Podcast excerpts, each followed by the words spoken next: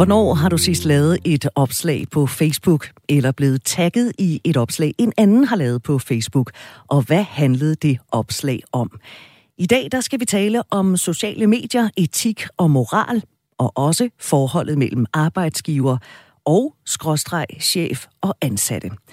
TV2 Østjylland har de seneste dage fortalt en historie fra Randers Kommune. Kommunens kvindelige familiechef var sidste torsdag sammen med en veninde. Denne veninde har så tagget familiechefen i et opslag med et billede af de to, og med en kommentar om, at de er på vej til mandestrip. Og det faldt et byrådsmedlem for brystet, for i hans optik, ja, der er det upassende som kommunal familiechef at offentliggøre, at man skal det. Jeg skylder lige at fortælle, at det siden er kommet frem, at de to veninder slet ikke skulle til mandestrip, men at de skulle se et stand-up show. Så et byrådsmedlem mener altså, at et opslag er upassende, når den pågældende medarbejder bestrider det embede, hun gør. Men borgmester i Randers Kommune, Torben Hansen fra Socialdemokratiet, understreger, at kommunen ikke blander sig i de kommunalt ansattes liv på Facebook. Jeg vil gerne understrege, at jeg slår fuldstændig ring om vores ansatte i Randers Kommune. De har ret til at ytre sig, og de har deres fulde ret til at have et privatliv, siger borgmesteren til TV2 Østjylland. Vi skal ikke diskutere den her konkrete sag, men den rejser et principielt spørgsmål. Så i dag der skal vi altså tale om, må en arbejdsgiver eller chef blande sig i, hvad en ansat laver i fritiden? Eller hvornår må en arbejdsgiver eller chef blande sig? Altså hvis overhovedet. Der har igennem årene været sager om ansattes opslag eller kommentarer på Facebook, der har haft konsekvenser enten for den ansatte eller for arbejdsgiveren. Så det skal vi altså tale om her i ugens sidste udgave af Ring til Radio 4. Lad os sammen blive lidt klogere på, hvordan man navigerer i det her, fordi det er langt fra enten eller sort og hvidt. Jeg hedder Brit Berglund. Du er velkommen til at ringe til mig 72 30 44 44 eller send en sms til 1424. Bare husk, at du skal starte med R4. I 2019 der havde 77% af os danskere en profil på Facebook. Nogle er mere aktive end andre. Men 77% har et kodeord til at logge på de sociale medier. Og to af dem, ja, de sidder i dagens lytterpanel. Den ene, det er Heidi Lindahl, 35, fra København.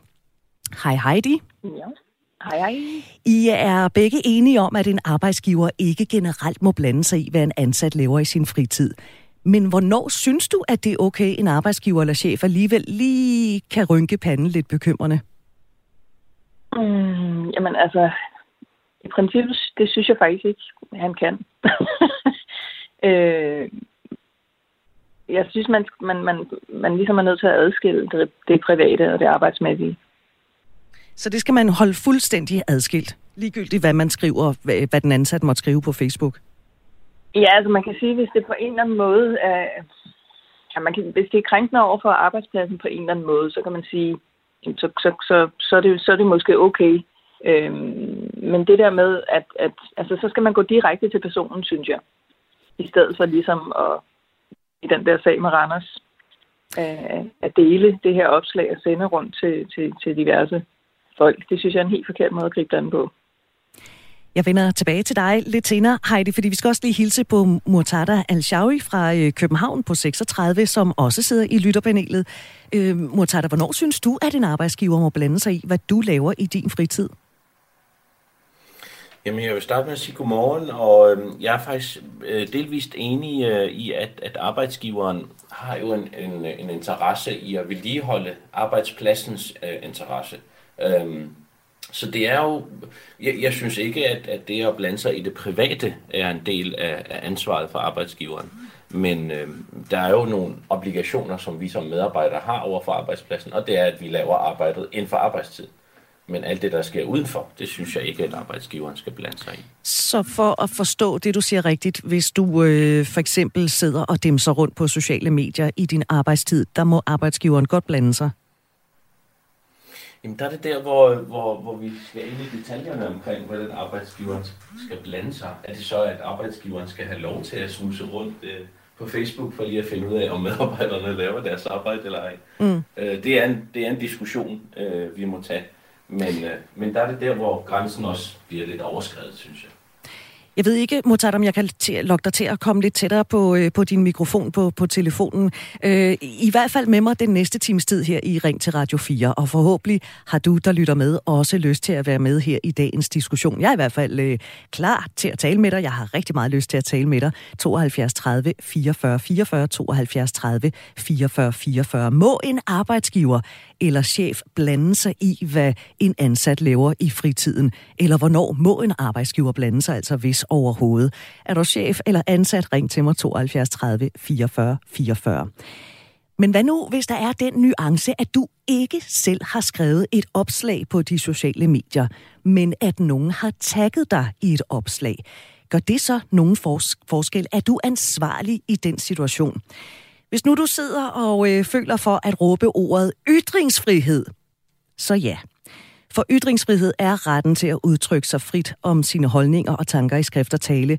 Den opfattes som en forudsætning for et demokratisk samfund, men ytringsfriheden er aldrig absolut. Også i Danmark er der begrænsninger på friheden til at ytre sig. Det er for eksempel ulovligt at ytre sig racistisk og opfordre til terror. Så alt det her, det er jo altså en anelse mere nuanceret end blot sort-hvid, som jeg sagde lidt tidligere. Vi diskuterer altså, om en arbejdsgiver må blande sig i, hvad en ansat laver i fritiden, når de kan se, der er et eller andet opslag på de sociale medier. Er du opmærksom på, hvad du skriver, eller hvad du bliver tagget i på for eksempel Facebook? Lægger du bånd på dig selv? Er du påpasselig med, hvem du er venner med? Eller må kolleger, chefer og andre, der ser med, tage dig, som du er? Ring til mig, 72 30 44 44, eller send en sms til 1424. Bare husk, du skal skrive R4. Og så en ordentlig præsentation af lytterpanelet. Heidi Lindahl er 35 år, bor i København. Heidi har en kæreste, og så er Heidi musiker. Heidi... Er der forskel på, om man som ansat skriver noget på Facebook, bliver tagget i et opslag, eller om fortæller om det for eksempel på arbejdspladsen mandag morgen?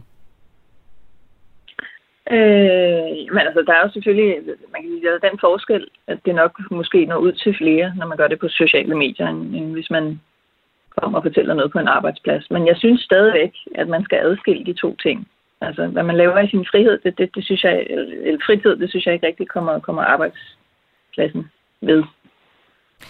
Murtada Al-Shawi er 36 år, næsten 37, bor også i København, og det er med sin kone og sine to børn, og så arbejder Murtada som IT-supporter. Sig mig engang, Murtada, har du nogensinde oplevet en arbejdsgiver, der har løftet en pegefinger over for, hvad du har lavet i din fritid? Okay, det har jeg. Hvis vi snakker om en udenlandsk arbejdsgiver, det var en ambassade i København, der havde jeg faktisk en oplevelse, en ubehagelig en af slagsen, hvor arbejdsgiveren dagen efter, jeg er lidt aktiv på det politiske plan og deltager nogle gange til demonstrationer osv., og da jeg så deltog til en demonstration dagen før foran en anden ambassade, så kom der en notifikation ud til alle medarbejdere dagen efter jeg dukkede op på arbejde, om at vi ikke skulle deltage til sådan nogle aktiviteter, selvom det var i min fritid, at jeg gjorde det. Så det er noget, jeg havde oplevet. Hvordan fandt arbejdsgiverne ud af, at du var til den her demonstration? Ja, det er jo et rigtig godt spørgsmål, fordi altså for mig at se, så det er jo lidt svært at forestille sig, at arbejdsgiveren også går ud i det private og finder ud af, hvad medarbejderne gør. Jeg kan godt forstå, at at en medarbejder er på et eller andet måde har et ansvar i at vedligeholde det ry for arbejdspladsen, og at det også er et lag af et identitet, man har. Så jeg kan godt forstå, at arbejdsgiveren også plejer det ry, der er for arbejdspladsen. Men at man snuser rundt efter medarbejderne i det private. Jeg kan forestille mig, at det er nogle billeder, der har floreret af demonstrationen, som har fået arbejdsgiveren til at stå op af stolen. Hver fjerde danskere tænker ikke over, om opslaget på sociale medier er skadeligt for deres nuværende eller fremtidige jobsituation. Det viser en rundspørge, som analysebureauet Vilke har lavet for Jobzonen. Her svarer 24% af 561 repræsentativt udvalgte danskere fra 18 til 70 plus, at de enten er uenige eller meget uenige i, at de tænker over, hvorvidt deres opslag på sociale medier er skadelige for deres nuværende eller fremtidige jobsituation. Heidi, hvor påpasselig er du med, hvad du skriver på sociale medier? Jamen jeg er faktisk som Nu deler jeg ikke så meget på sociale medier, men det er mere fordi, at jeg ikke sådan... Det er ikke lige mig-agtigt. Men altså, hvis jeg har lyst til... Jeg har da et par gange af samme årsag, fordi jeg nogle gange kan blive lidt træt af at høre eller se lange historier om folks aftensmad eller vaskemaskiner, der er gået stykker, det ene og det andet. Så har jeg et par gange lavet et kort opslag, hvor der bare står, jeg skal ud og skide. Det var bare det. Altså, så sådan noget kan jeg godt finde på at dele. Altså, og jeg har da aldrig... Jeg har så ikke selv hørt et ondt ord om det, fra dem, jeg er bekendt med inde på Facebook, for eksempel. Og lad mig også lige smide den efter dig, Murtada, når du har haft den her oplevelse, som du har haft på en tidligere arbejdsplads. Altså, hvor påpasselig er du med, hvad du skriver på sociale medier, eller slår op med billeder eller noget andet? Ja, så man bliver jo lidt opmærksom på, hvad man skriver, og prøver at tænke sig om, jamen, var det virkelig noget, som var til skade for min arbejdsplads, men tænker jo også, at hvis jeg er glad for min arbejdsplads, så prøver jeg også at finde ud af, jamen, hvad er det, som kan skade. Men på samme tid, så er det lidt ærgerligt, at man skal ytre sig mindre, må man sige, bare fordi, at man er lidt tilbageholdende fra at få en advarsel fra arbejdspladsen, og det vil være på sin rette, hvis arbejdsgiveren mødes med nogen, altså med medarbejderen, og forklarer, ligesom vi også læste med Randers Kommune, i stedet for bare at kaste det ud på nettet. Men man bliver mere bevidst, selvom den bevidsthed måske kan koste en ytringsfriheden og mindre ytring, kan man sige.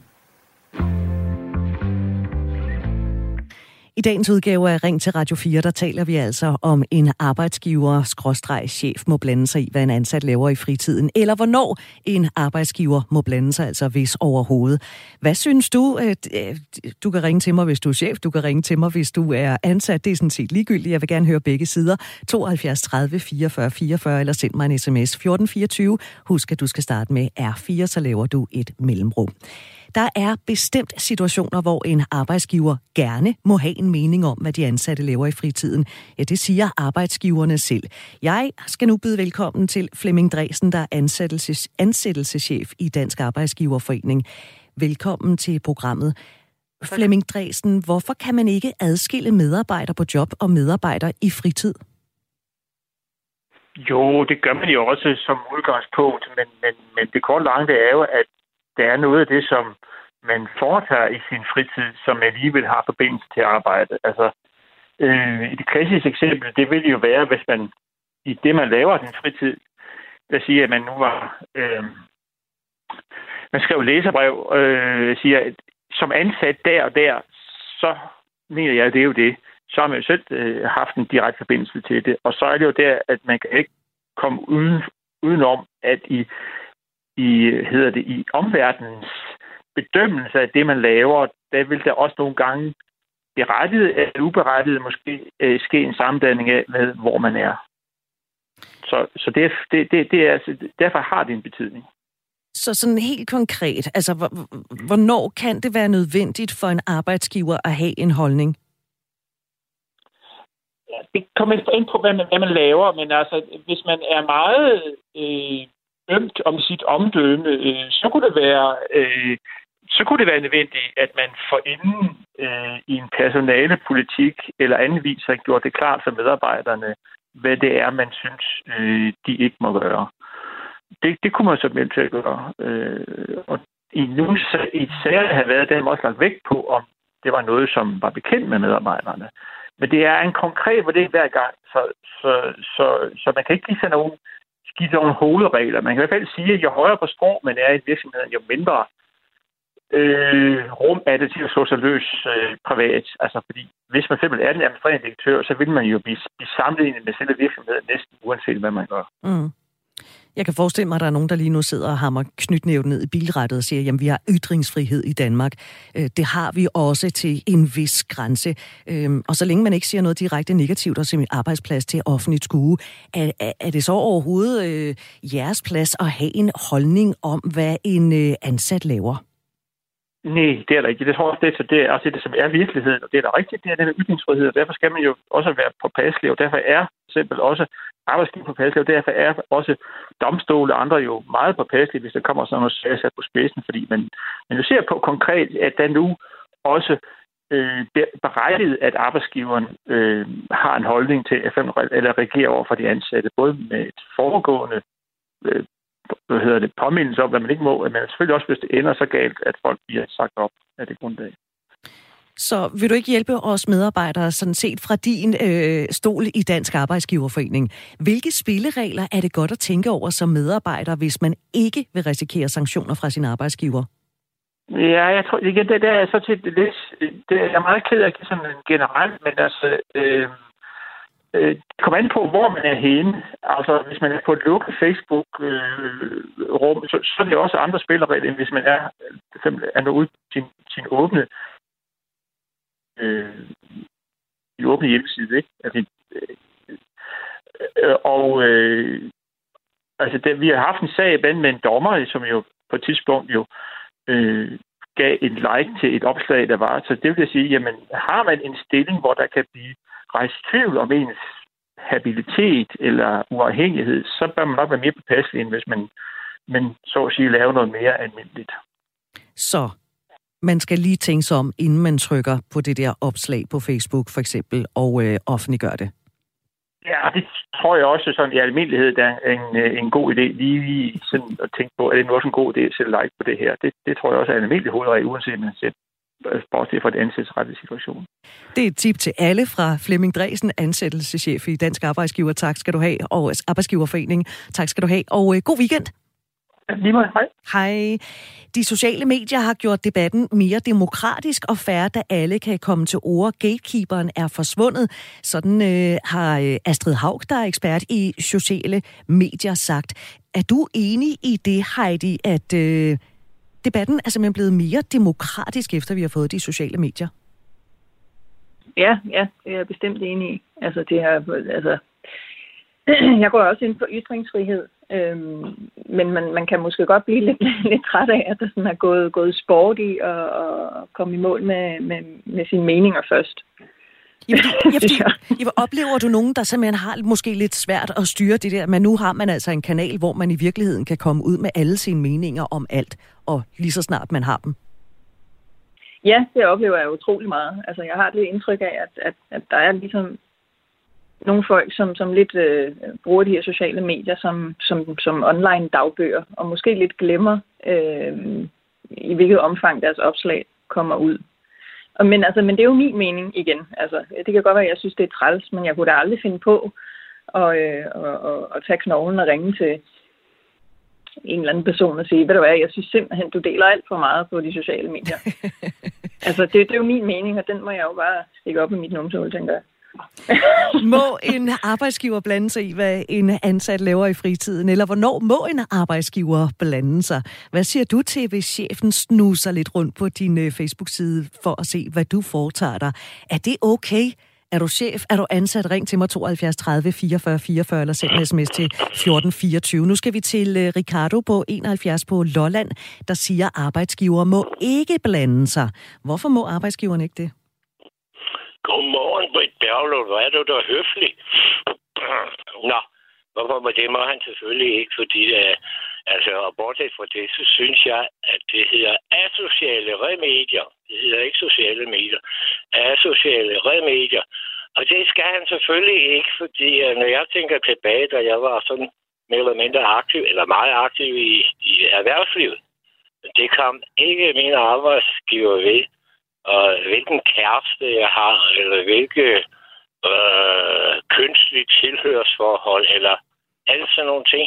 Det har intet med arbejdsgiveren at gøre. Det, han skal dømme mig på, eller overhovedet snage i, det er, om jeg laver mit arbejde korrekt, eller jeg stjæler i kassen, eller ja, sådan. Så det var et meget stort udråbstegn, du fik sat der. Arbejdsgiveren må ikke blande sig. Ricardo fra Lolland, tak for det indspark. Murtada i lytterpanelet. Ytringsfrihed, ikke? Du har jo relativt mange år tilbage på arbejdsmarkedet. Du er kun 36. Hvor meget tænker du over, om et opslag i dag, eller i næste uge, eller i næste måned, kan spænde ben for, om du om x antal år kan få måske det job, du godt kunne tænke dig?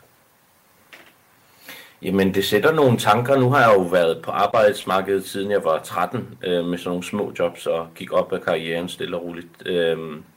Men de oplevelser, jeg kom ud fra, og som andre måske også kan ikke genkende til, det er, at det sætter nogle begrænsninger, eller måske sætter nogle tanker i gang. Jamen, hvad kan jeg tillade mig at dele, hvis jeg nu var ansat på en offentlig arbejdsplads? Kan jeg tillade mig at diskutere eller kritisere den minister, som jeg er som medarbejder hos i den pågældende ministerium? Kan jeg ytre mig omkring partiet, som vedkommende er en del af? Og det samme gør sig gældende, hvis jeg var hos en privat arbejdsgiver, hvis jeg nu arbejder for en kinesisk virksomhed. Selvom det er en international virksomhed, så må jeg også igen tænke mig om, ved det her opslag, som jeg har været kritisk over for Kina, vil det påvirke min arbejdskarriere og udviklingen? Så jo, det sætter nogle begrænsninger nogle gange i forhold til, hvad man må dele og ytre sig med. Kunne du være bange for, at en fremtidig arbejdsgiver måske lige kunne scrolle lidt tilbage i din fortid, fordi den forsvinder jo ikke på nettet, og så se, hvad du egentlig har bedrevet, hvad du har skrevet, og ja... Ja, det kan man også være blevet påvirket af, ens fortid eller ens aktivisme. Nu er det heldigvis ikke så negativ en oplevelse, jeg har haft med arbejdsgiverne. Det er nogle enkelte altså tilstående tilfælde. Og heldigvis er vi i Danmark så begavet, synes jeg, med at have så mange forskellige fagforeninger, og at vi har en god arbejds... etik og moral, plus at vi har mange midler, der værner om os som medarbejdere. Så det er heldigvis ikke et problem, vi har i Danmark nødvendigvis. Men det er jo desværre også et problem, som medarbejdere kan blive begrænset på deres ytringsfrihed på. Lars fra Skive har sendt en sms, hvor der står, min arbejdsgiver søgte forleden om mit venskab på LinkedIn.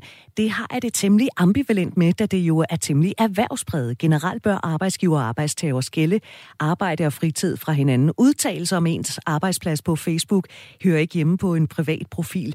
Ligeså bør en virksomhed kun omtale medarbejdere i forbindelse med, at de deler opgaver på jobbet, sådan skriver Lars fra Skive altså. Nu var vi på Lolland for at tale med Ricardo for et øjeblik siden. Nu hopper vi lige over til naboøen, nemlig vi skal en tur til Falster, til Stubbekøbing. Niels på 44, velkommen til programmet. Du siger, hvis man vælger at have sin arbejdsplads stående på sin profil på sociale medier, ja, så har man jo altså valgt at sætte det sammen. Altså arbejdsgiver må godt have en mening. Hvad er du så at uddybe den? Jo, altså jeg tænker lidt, altså når du reklamerer med, hvor du arbejder på din Facebook-profil, så er det jo noget af det første folk ser, når de tager musen og kører kørseren hen over dit profilbillede der, eller dit navn. Så noget af det første, de ser, det er dit navn og hvor du arbejder. Hvis du skriver det. Og der mener jeg jo, at hvis man reklamerer med, hvor man arbejder, jamen så må man også være indforstået med, at der kan komme en konsekvens i forhold til det, hvis den arbejdsplads, det man laver eller skriver eller siger, ikke er forenligt med den arbejdsplads. Ligeså vel som hvis du går hjem i dit arbejdstøj, så tænker man også over, hvordan man agerer, når der står firmanavnet på ryggen af en eller på trøjen, ikke? Så du siger i virkeligheden, hvis man skriver sin arbejdsplads på Facebook, så er det ligesom at have arbejdstøjet på, hvor det simpelthen står på ryggen?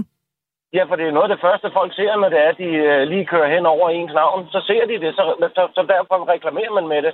Og ja, vi alle sammen har ytringsfrihed, men der, altså, så vel som der er ytringsfrihed, så kan der også være nogle konsekvenser ved at bruge sin ytringsfrihed. Det kan jo være, at netop en arbejdsgiver siger, at de holdninger, du har, det er simpelthen ikke forenligt med at være det sted her.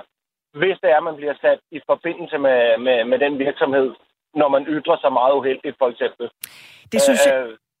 Det synes jeg er et interessant indspark, du kommer med der, Niels. Det tager jeg lige videre med i programmet. Tak, fordi du vil dele det med mig. Hvad synes du om alt det her? Måske det, Niels siger, hvis du har din arbejdsplads stående på de sociale medier, altså du ligesom reklamerer med det der, du arbejder, ja, så er det altså ligesom at have arbejdstøj på ude i virkeligheden. Skriv en sms til mig 1424, skriv R4 som det første, lav et mellemrum, og så skriver du din besked. Du kan også ringe til mig, jeg vil meget gerne tale med dig, også hvis du er chef. 72 30 44 44, 72 30 44 44. Hej, jeg synes principielt ikke, at arbejdsgiver har noget at skulle have sagt i sådan en sag, men er man ansat i en kirke, så går det nok ikke, man tager til satanistisk fest i weekenden, eller er man ansat i Udenrigsministeriet, så går det nok heller ikke, at man deltager i nazistsamlinger. Okay, det er meget sat på spidsen, men lad det være undtagelsen til reglen. God weekend, skriver Axel i sin sms. Tusind tak skal du have. Vi fortsætter altså snakken en halv times tid endnu. Lige nu, der kan være plads til et nyhedsoverblik de næste 4 minutter. Det kommer fra Ein Amripur kl. 9:30.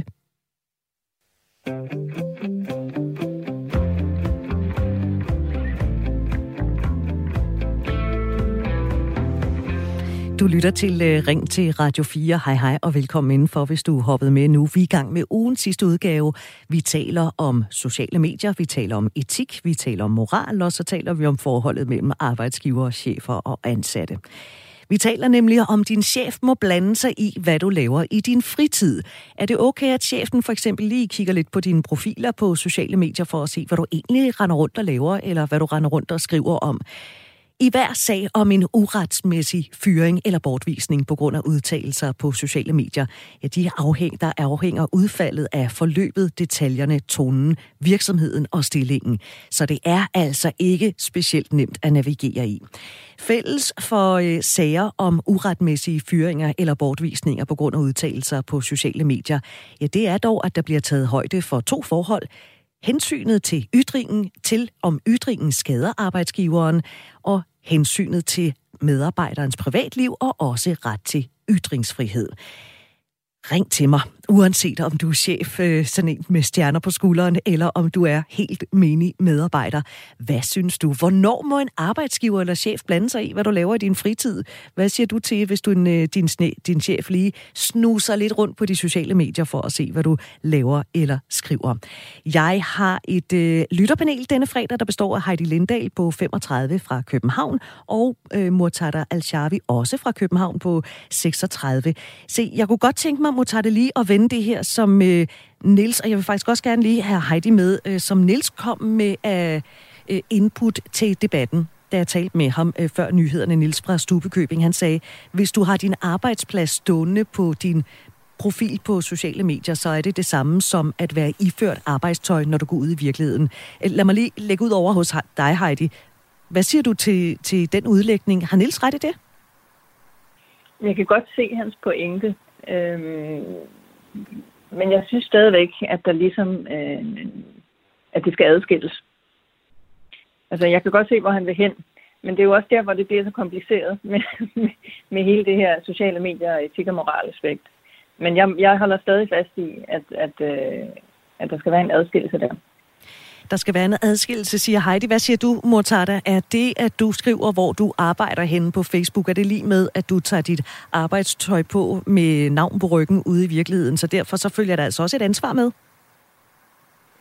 Altså, jeg kan godt lægge genkendende til, at det er som sagt et lag af identitet, man påfører sig. Og man kan ikke løbe fra, at der er en konsekvens ved, at man, om det er på sociale medier, man sætter arbejdspladsens navn på profilen, eller om det er, at man er ude for at købe et eller andet morgenmad hos den lokale bager med ens firma-logo på. Der har man også et ansvar, og det er jo forståeligt. Vi skal jo have den debat så fagligt som muligt. I stedet for bare at tænke, at arbejdsgivere er nogle svin, og vi er medarbejdere, og det er os, der hele tiden skal have ret. De har også en interesse i at varetage firmaets ry.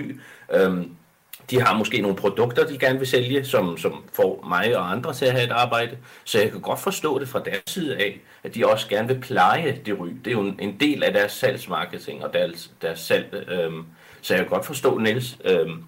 Jeg synes også, det er vigtigt, at vi som medarbejdere også påtager os et ansvar i, at vi er med til at præge, hvordan vores firma ser ud i det offentlige. Når man kigger tilbage på historien, så er der eksempler på opslag på sociale medier, der har haft konsekvenser. For cirka 10 år siden, der var en kvinde i konflikt med sine arbejdsgiver, fordi hun var utilfreds med sine arbejdstider. Det fik hende til at skrive en i gåseøjne kriserklæring mod virksomheden på Facebook. Men da hendes venner på Facebook var ansatte hos kunder og samarbejdspartnere, ja, så blev hun fyret, og en voldgiftssag afgjorde, at en fyring var på sin plads. Omvendt, ja, så fik en buschauffør tilkendt over 40.000 kroner i erstatning for en uretmæssig fyring på grund af en episode, hvor chaufføren havde skrevet kommentarer på Facebook til et billede billede af en bil, der holdt parkeret på busholdepladserne ved Herning Banegård. Ifølge retten i Herning, så var det ikke nok, at Herning Turist henvendte sig til busselskabets mediepolitik eller sagens omstændigheder i øvrigt, da selskabet afskedigede ham. Så han fik altså tilkendt en erstatning.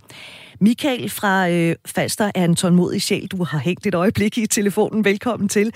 Michael, 60 år, tak for tålmodigheden. Du siger, at en arbejdsgiver må gerne blande sig. Hvornår må arbejdsgiveren eller chefen det?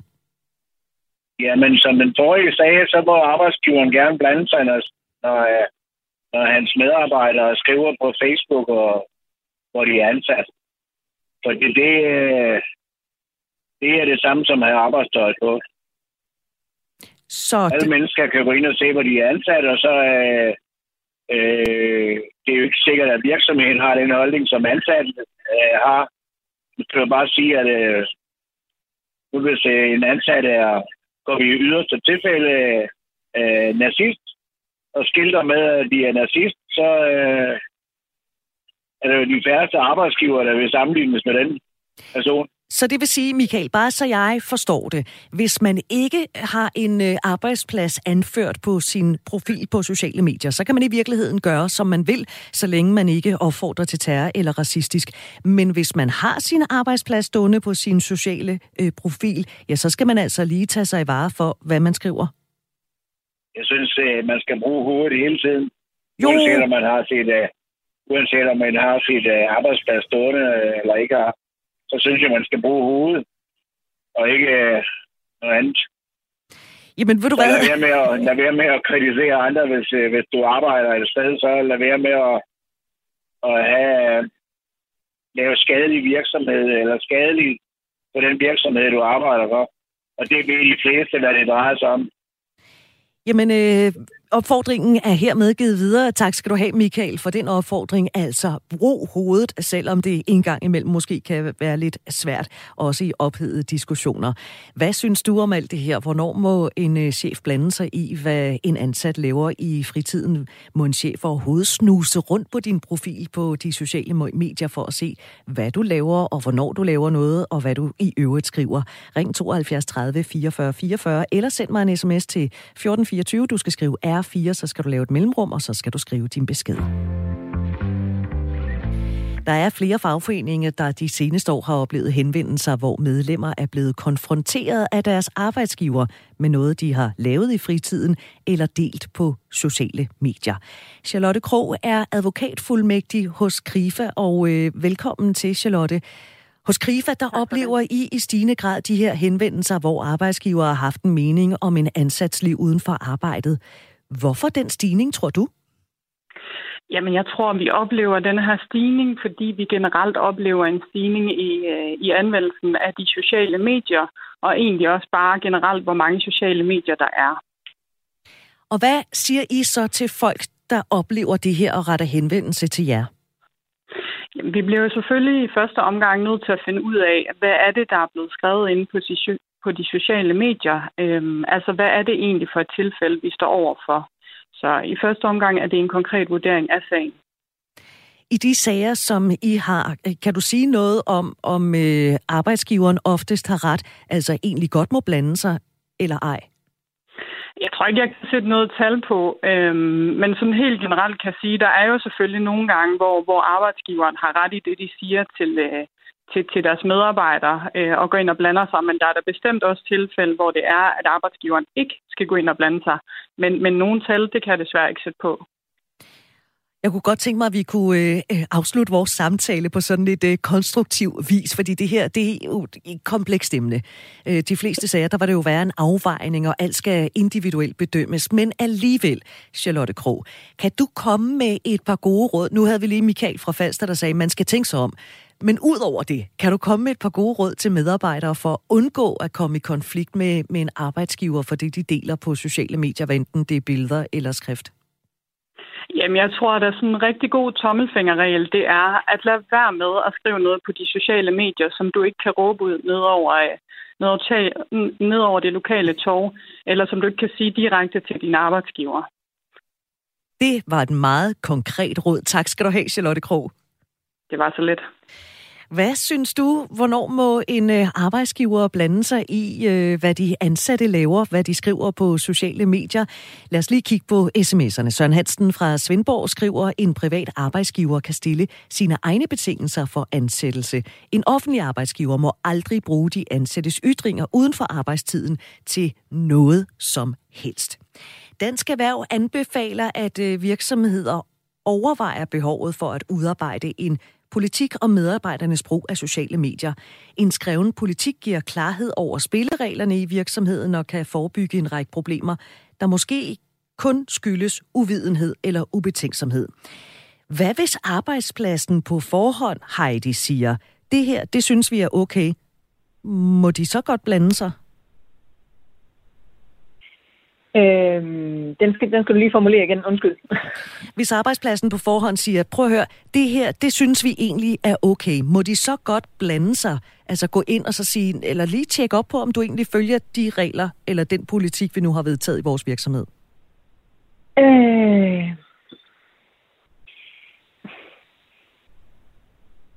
Nej, altså et eller andet sted, så synes jeg jo, at altså det er jo, men det er jo også hele problematikken, der er opstået sådan en stalker-mentalitet, ikke? Altså, det handler jo nok mere om, at altså, der er noget tillidsissue der, og så videre, så videre. Altså nej, som udgangspunkt nej. Som udgangspunkt nej. Hvad siger du, Murtada, til det spørgsmål? Jamen, jeg kan både være enig med Heidi og uenig. Enig på den måde, at det, man gør i sit private, er det, man gør i sit private. Det skal arbejdsgiveren ikke blande sig i. Men på samme måde, hvis jeg som medarbejder har skrevet under en kontrakt med nogle betingelser, som jeg skal leve op til, så vil jeg ikke have noget imod, at arbejdsgiveren stiller mig til regnskab for, om jeg har fulgt de regler eller ej. Og der handler det mere om den måde, arbejdsgiveren tager fat om problemet. Altså, der er nogle arbejdsgivere, der bare giver en fyreseddel med det samme, og der er nogle andre, som hellere vil tage en dialog omkring, hvad der er sket, hændelsen, forstå, hvad der står bag. Så det er både og. Både og. Er der forskel i din verden, Murtada, på, om man er privat eller man er offentligt ansat? Det tror jeg ikke, nej. Altså, som offentlig ansat, så kan der være lidt et større ansvar, fordi vi er jo alle sammen med til at betale til fælleskassen, og fælleskassen er jo med til at betale for alle de ydelser, vi får fra myndighederne.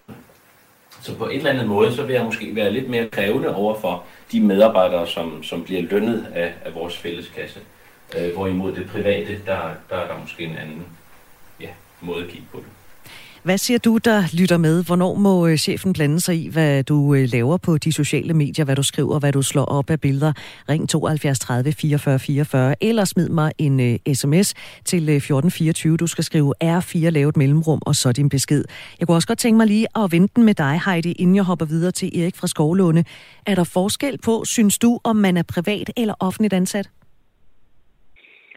Nej, ikke rigtigt. Altså, der er nok enig i hvad der lige er blevet sagt. Nej, det synes jeg ikke, der er. Altså, og for lige at tilføje, der er jo også forskel på, om en arbejdsgiver sidder klokken 5, når han er fri, og siger, nå, nu skal jeg lige ind på de sociale medier og tjekke, hvad mine medarbejdere de har gang i. Eller om han helt tilfældigt støder på et eller andet opslag, der er blevet videredelt, eller hvad ved jeg. Altså, jeg synes, der er forskel på det der sortning. Mm. Og så om han tilfældigt er stødt på et eller andet. Og det her med at være offentligt versus privat ansat, er man offentligt ansat, så har man ret vide rammer for at ytre sig og have en mening om, hvad der foregår i samfundet. Men er man ansat hos en privat virksomhed, ja, så skal man tænke sig ekstra om, fordi udtalelsen kan gøre økonomisk skade eller påvirke handlemulighederne i et marked. Det har Henrik Karl Nielsen, der er advokat med speciale i ansættelsesret, sagt til DR tidligere. Og så til Erik fra Skovlunde, de tålmodige væsen, 63 år. Tak fordi du lige har hængt på.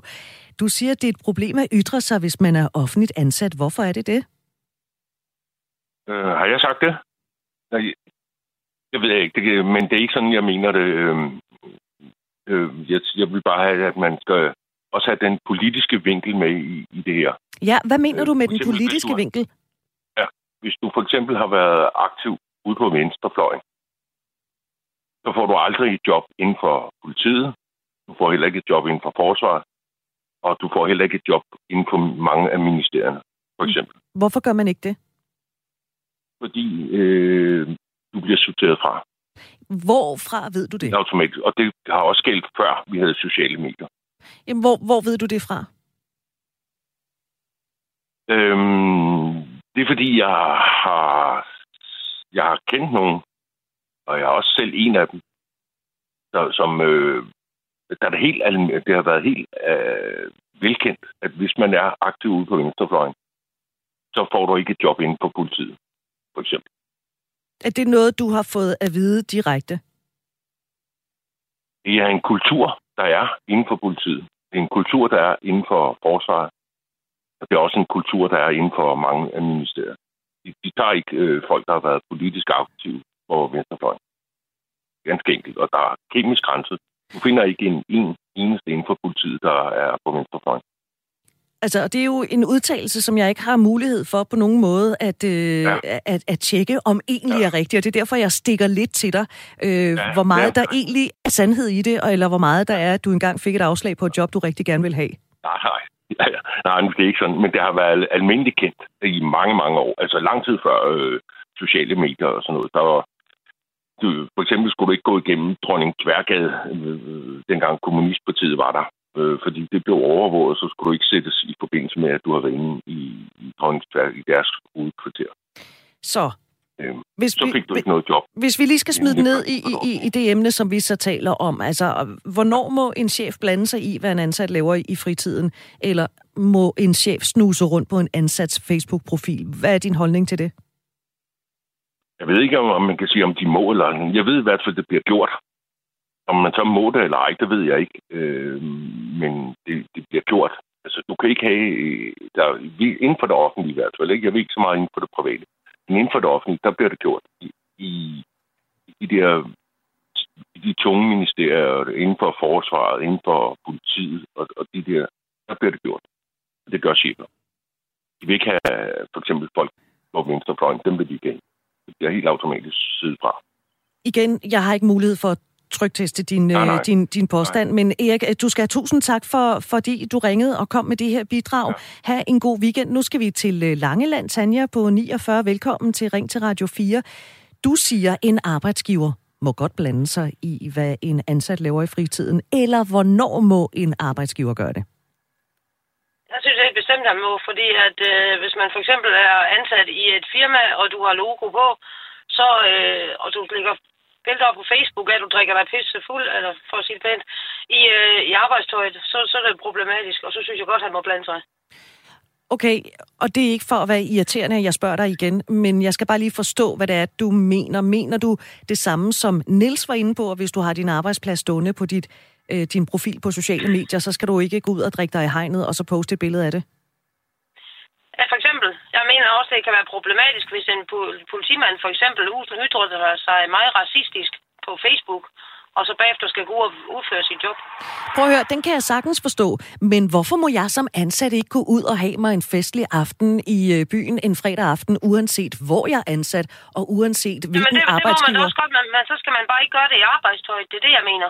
Nej, okay, godt. Så når du siger arbejdstøjet, nu jeg tror, at jeg er ved at forstå det, så mener du det fysiske arbejdstøj, eller hvordan? Ja, hvis du for eksempel er ansat i Netto, og du sidder og drikker dig fuld i byen, og så lægger du på Facebook. Det er jo ikke særlig smart. Tanja, undskyld. Jeg misforstod dig. Jeg troede, du mente, ligesom Niels gjorde, at hvis du skriver din arbejdsplads på de sociale medier, så er det lige med at have arbejdstøjet på. Nej, det er ikke det samme. Godt. Ved du hvad, jeg siger tusind tak, Tanja, fordi du kom med det indspark.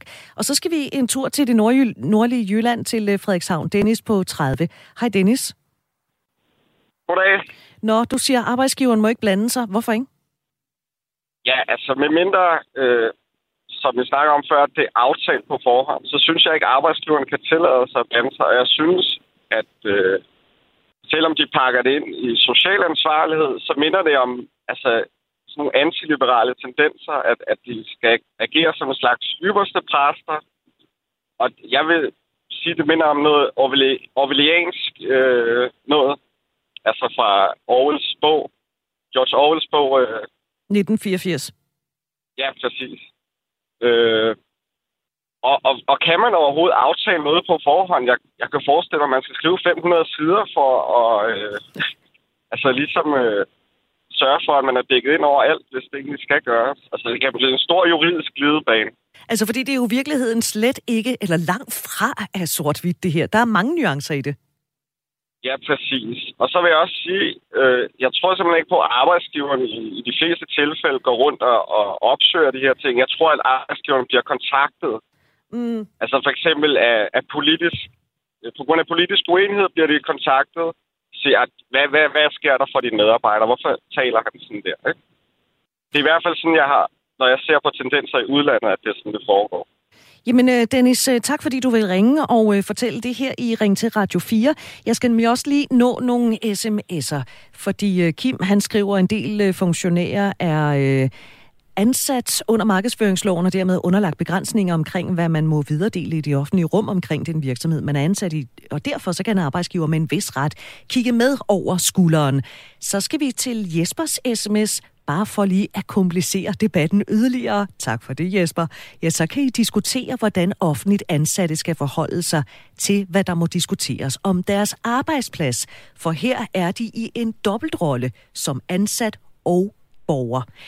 Den er jeg nødt til lige at vende med dig, Heidi, i lytterpanelet.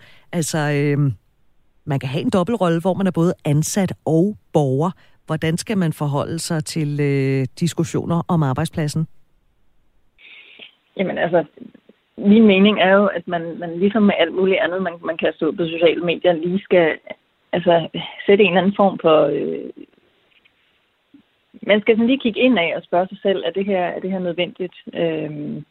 Og hvordan man vælger at formulere sig generelt på de sociale medier om alt. Altså det synes jeg er sådan en gennemgående træk, at man skal gøre. Murtada, hvis man har en dobbeltrolle, man er ansat og borger, er det der, hvor man, når man ser et eller andet på sociale medier, som man virkelig godt kan have lyst til at skrive en kommentar til, er det der, hvor man tænker, nå, skal jeg bare lade den passere og scrolle videre og finde noget andet at kigge på? Altså som udgangspunkt, så vil jeg mene, at man kan ikke undgå, at man har en sammensmeltning mellem det, man arbejder med som identitet, og så det private. For man har jo holdninger omkring alt muligt. Men hvis det er noget fagligt, man gerne vil kritisere arbejdsgiveren for, man har fundet ud af, at det her kan jeg være uenig med, så må man tage en diskussion og en debat med arbejdsgiveren. Er man så uenig, at det bare skal ud, og især når det er det offentlige, vi snakker om, at det så er kritisk, at man skal kritisere det og komme ud med det. Ligesom buschaufføren, som fik erstatning for efter sin fyring. Jamen, så er det noget med retfærdigheden at gøre, og så er det noget, jeg mener kan tillade sig at komme ud med eller offentligt, hvis man ikke får en respons fra arbejdsgiveren. Lidt tidligere, der spurgte jeg, om der er forskel på, om man selv har skrevet et opslag, eller om man er blevet tagget i et opslag. Victor har skrevet til mig lige en kort kommentar. Skriver man selv opslaget, er man content creator og har dermed ansvaret. Er man kun tagget, har man intet ansvar. Det skriver i hvert fald Victor. Så skal vi lige nå en arbejdsgiver, der har kastet sig ind i denne her hule. Kurt på 59 fra Forborg. Hej Kurt. Ja, hej Kurt. Ja, hej. Arbejdsgiver ved de ansatte det bedste. Jo, hvad betyder det? Jamen, det jeg mener, det er, at jeg nu har lyttet til den her udsendelse, og den er meget negativt drejet i forhold til arbejdsgiver. Jeg har været arbejdsgiver i mange år, og nogle gange har jeg følt behov for at følge med i, hvad der sker på mine medarbejdere i de sociale medier. Også for at bakke dem op i nogle af de ting, de bruger deres fritid på. Så virksomheden kan jo faktisk bruge det rigtig, rigtig positivt. Men selvfølgelig er der arbejdsgiver, der bruger det negativt også. Vi er jo forskellige som mennesker, og jeg synes, man har et eller andet ansvar for at hjælpe sine medarbejdere, fordi de er jo håndplukket i forhold til deres meninger og det, de står for. Og derfor skal man også bakke sine medarbejdere op i meget det, der også i deres fritid. Men Kurt, vil det sige dels, at du er venner med dine ansatte, og dels, at du også lige snuser lidt rundt på deres profiler på sociale medier? Hvis man kender sine medarbejdere, så ved man også sådan nogenlunde, hvor man har dem henne i forhold til det. Og nogle medarbejdere lægger noget super spændende op, fordi de faktisk har en måske en kreativ baggrund, og det bruger de meget tid på i deres fritid og lægge op på medierne. Og nogle gange, så kan man jo støtte det som arbejdsgiver, og andre gange kan man så sige, hvad er det for noget, hvad er det, du har gang i? Det her, det lyder spændende. Det vil jeg gerne høre lidt mere om. Så det er jo egentlig det, et spørgsmål om arbejdsgiveren skal have et ordentligt forhold til sine medarbejdere. Og så altså, bruge det positivt. Det synes jeg godt, man kan få den vinkel på den her snak også. Og den fik vi med dig, Kurt. Tak skal du have. Jeg kan høre, du er ude og køre, så fortsat god tur og god weekend, når du når dertil. Jeg har 1 minut tilbage af udsendelsen, faktisk kun lige under 1 minut. Så et kort svar fra dig, Heidi, i lytterpanelet. Hvor meget tænker du over, hvem du inviterer ind som ven på Facebook? Jamen, det tænker jeg da sådan relativt meget over, vil jeg sige. Altså, men igen, nu er jeg heller ikke sådan en af dem, der deler vildt mange personlige ting på Facebook. Det gør jeg sådan stort set aldrig. Ja. Murtada, jeg skal også lige nå dig ganske kort på 10 sekunder. Kunne du finde på at være ven med en chef eller en leder i din virksomhed? Det kan jeg godt baseret på, hvor meget og hvor godt jeg kender den person. Om jeg bliver dømt på det, jeg deler af indhold, eller om det bare er en personlig forhold, som også rækker sig ud over arbejdet. Tak til jer to, Heidi og Murtada, fordi I havde lyst til at sidde i lytterpanelet denne fredag. Der er ikke mere ring til Radio 4. Lige om lidt Kontinentet. Her er der først nyheder fra egen Amripour klokken.